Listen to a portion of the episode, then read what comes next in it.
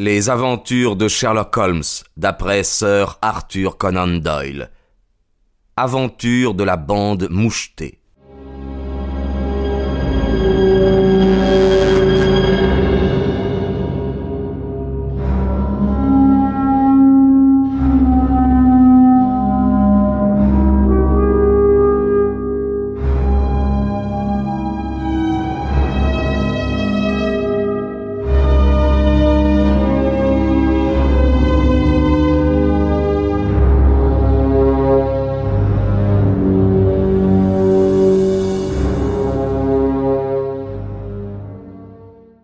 Holmes, m'écriai-je, je, je commence à saisir vaguement votre idée. Nous arrivons juste à temps pour empêcher un crime horrible et raffiné.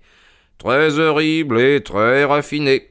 Quand un médecin tourne mal, il devient le plus grand des criminels, car il a pour lui le sang-froid et la science.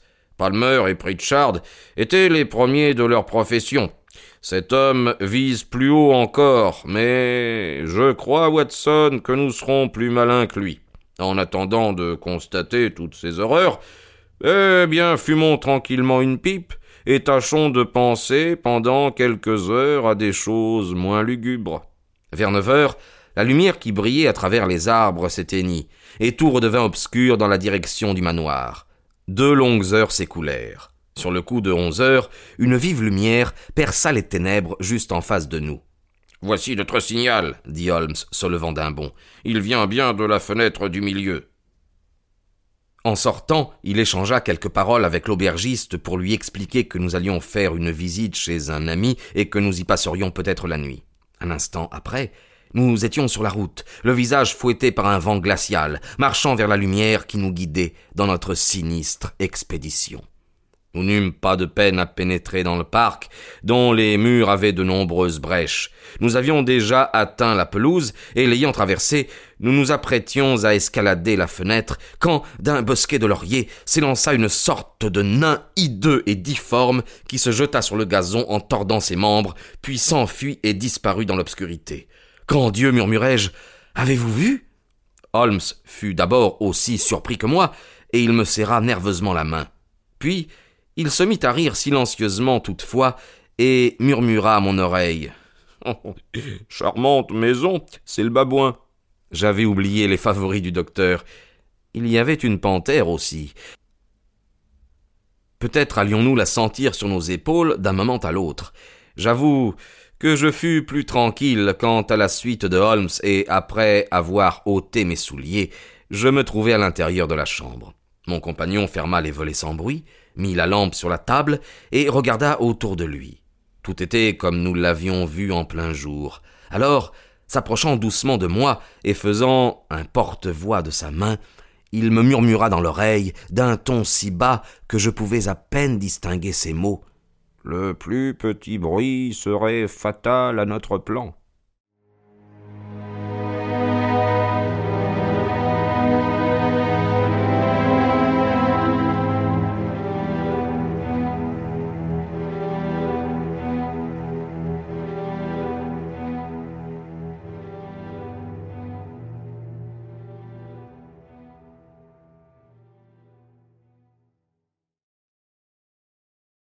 Je fis signe que j'avais entendu.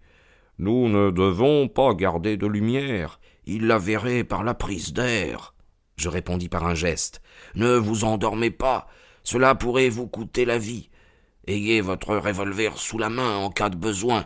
Je vais m'asseoir sur le lit. Vous, installez-vous sur cette chaise. » Je posai mon revolver sur le coin de la table. Holmes avait apporté une badine longue et mince qu'il plaça sur le lit à côté de lui. Il mit à côté une boîte d'allumettes et un bout de bougie. Puis, il éteignit la lampe et nous nous trouvâmes dans l'obscurité. Je n'oublierai jamais cette veille émouvante. Je n'entendais pas un son, pas même un bruit de respiration, et je savais pourtant que mon compagnon était là, tout près, assis, les yeux ouverts, dans le même état de tension nerveuse que moi. Les volets ne laissaient passer aucun rayon de lumière, et nous étions dans les ténèbres les plus épaisses. Du dehors, nous arrivait parfois le cri d'un oiseau de nuit. Et une fois, tout contre la fenêtre, un long miaulement nous apprit que la panthère était bien en liberté. Au loin, Nous entendions les notes graves de l'horloge de la paroisse sonnant les quarts à des intervalles qui nous paraissaient infinis. Minuit sonna, puis une heure, deux heures, trois heures, et nous étions toujours assis silencieusement dans l'attente d'un événement possible. Soudain, parut dans la direction de la prise d'air une lueur qui s'évanouit aussitôt, mais à laquelle succéda une forte odeur d'huile et de métal chauffé. Il était évident qu'on avait allumé dans la pièce voisine une lanterne sourde. J'entendis un léger bruit, puis tout retomba dans le silence, bien que l'odeur devint plus forte.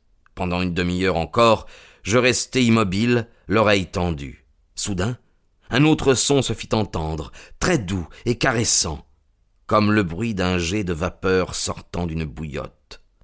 Au moment où il se produisit, Holmes sauta à bas du lit, alluma une allumette et se mit à taper de toutes ses forces avec la canne le cordon de sonnette. « Vous le voyez, Watson » cria-t-il. « Vous le voyez ?» Je ne voyais absolument rien. Au moment où Holmes avait allumé, j'avais entendu un sifflement sourd, quoique distinct, mais l'éclat de la lumière empêchait mes yeux fatigués de voir sur quoi mon camarade frappait avec tant de colère. Je distinguai cependant son visage devenu subitement d'une pâleur mortelle et empreint d'horreur et de dégoût. Il avait cessé de frapper et regardait la prise d'air, quand tout à coup éclata dans le silence de la nuit le plus horrible cri que j'ai jamais entendu. Il se changea en un hurlement arraché à la fois par la souffrance, la peur et la colère. On dit que dans le village, et même au presbytère plus éloigné encore, ce cri réveilla tous les dormeurs. Il me glaça le cœur, et je restai là figé, les yeux fixés sur Holmes. Lui me regarda aussi, lorsque tout fut rentré dans le silence. « Qu'est-il arrivé ?» m'écriai-je pantelant. « C'est fini, » répondit Holmes. Et c'est après tout la meilleure solution. Prenez votre revolver, nous allons entrer chez le docteur Roylott. » Le visage grave, il alluma la lampe et sortit le premier dans le corridor. Il frappa deux fois à la porte sans obtenir de réponse. Alors il tourna le bouton et entra, en me précédant, le revolver au poing. Un singulier spectacle s'offrit à nos yeux.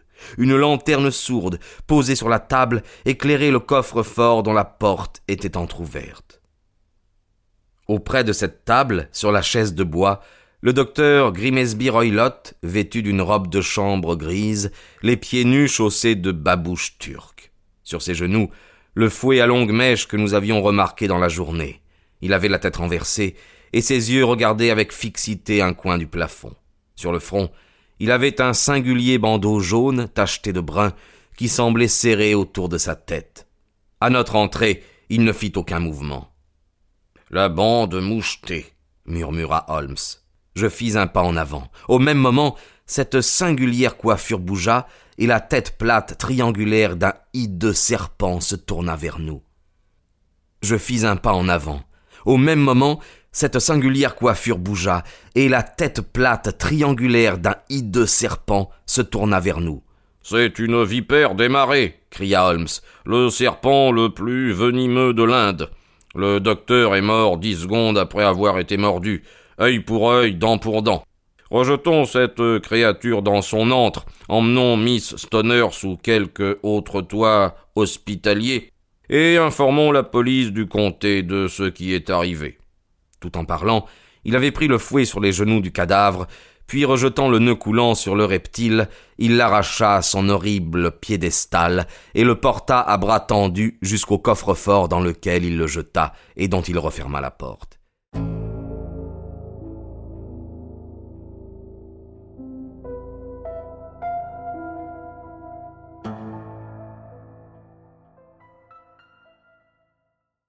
C'est ainsi que mourut le docteur Grimesby Roylott de Stock Moran.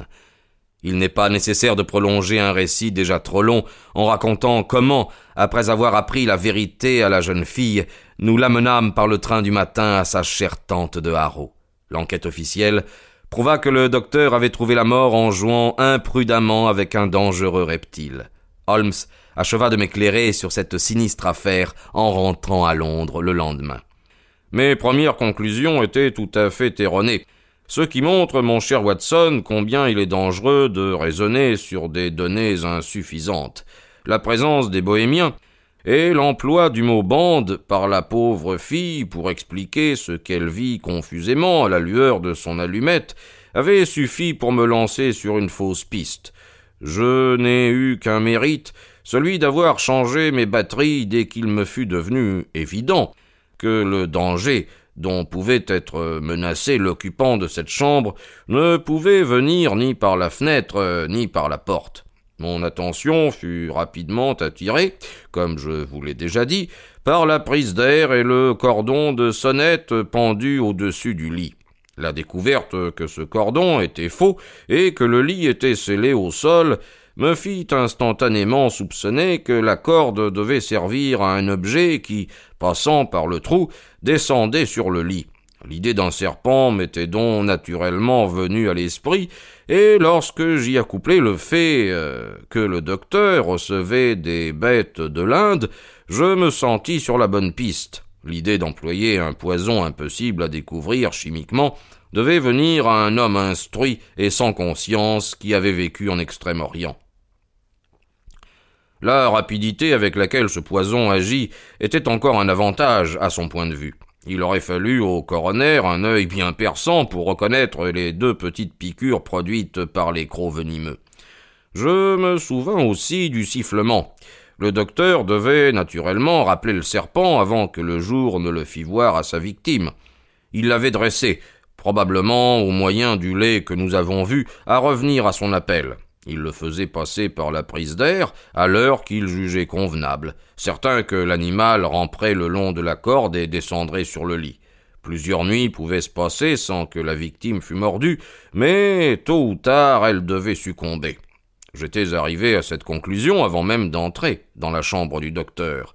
L'examen de sa chaise nous prouva qu'il avait l'habitude de monter dessus, ce qui était nécessaire pour qu'il pût atteindre à la prise d'air. La vue du coffre-fort, la soucoupe de lait et le nœud coulant faisaient disparaître les derniers doutes qui pouvaient me rester. Le bruit métallique entendu par Miss Stoner provenait évidemment de la fermeture hâtive du coffre-fort. Une fois ma conviction faite, vous savez les mesures prises pour acquérir la preuve définitive. Vous avez entendu, comme moi, siffler le reptile. Je fis aussitôt de la lumière et je l'attaquai sans perdre un instant. Ce qui eut pour résultat de le faire repasser par où il était venu, et aussi de le faire attaquer son maître. Quelques-uns de mes coups l'atteignirent certainement et le mirent en colère au point qu'il se jeta sur la première personne qu'il rencontra.